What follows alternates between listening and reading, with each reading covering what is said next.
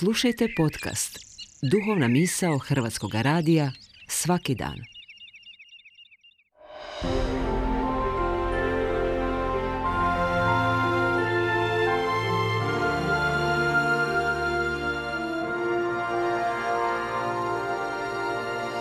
Duhovna misao. Urednica je Blaženka Jančić.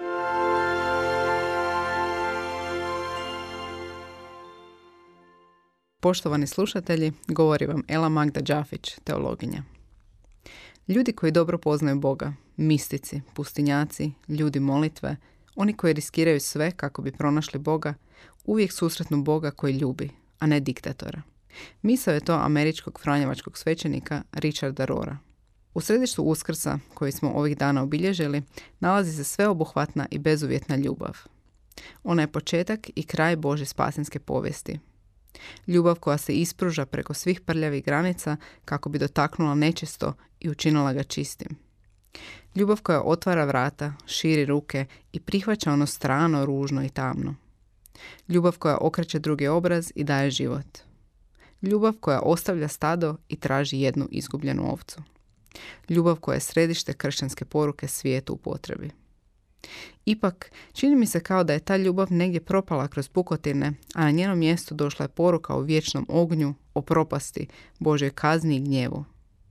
To je poruka koja za cilj ima u slušatelju proizvesti osjećaje straha, krivnje i srama, koji će ga držati pod kontrolom i u granicama dozvoljenog i primjerenog ponašanja. Oslikava se slika Bože svetosti i slave, slika Boga koji je nedodirljiv, dalek, krut i nepopustljiv.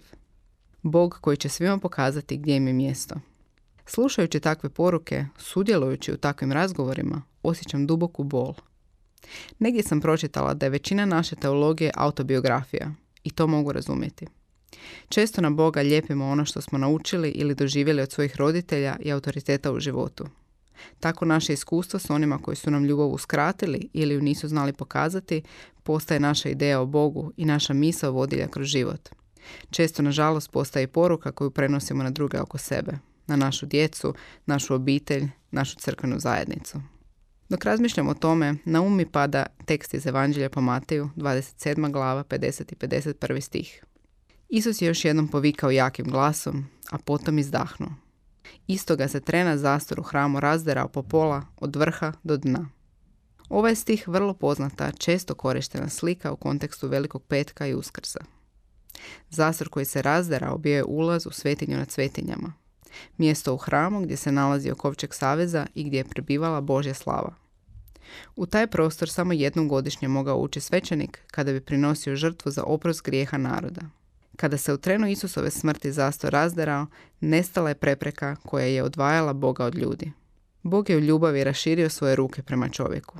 Nestale su žrtve, nestali su rituali i obredi. Božja se prisutnost izlila iz hrama i preplavila svo stvorenje. To nije bio čin gnjevnog suca. Taj ključni čin bio čin oca koji neizmjerno voli i koji je učinio sve kako bi osigurao da njegova djeca imaju slobodan i izravan pristup njemu. Kako onda ipak među kršćanima tako često ostaje ta slika nemilosrdnog i rigidnog Boga? Pitanje u kojem možda leži odgovor na taj problem je sljedeće.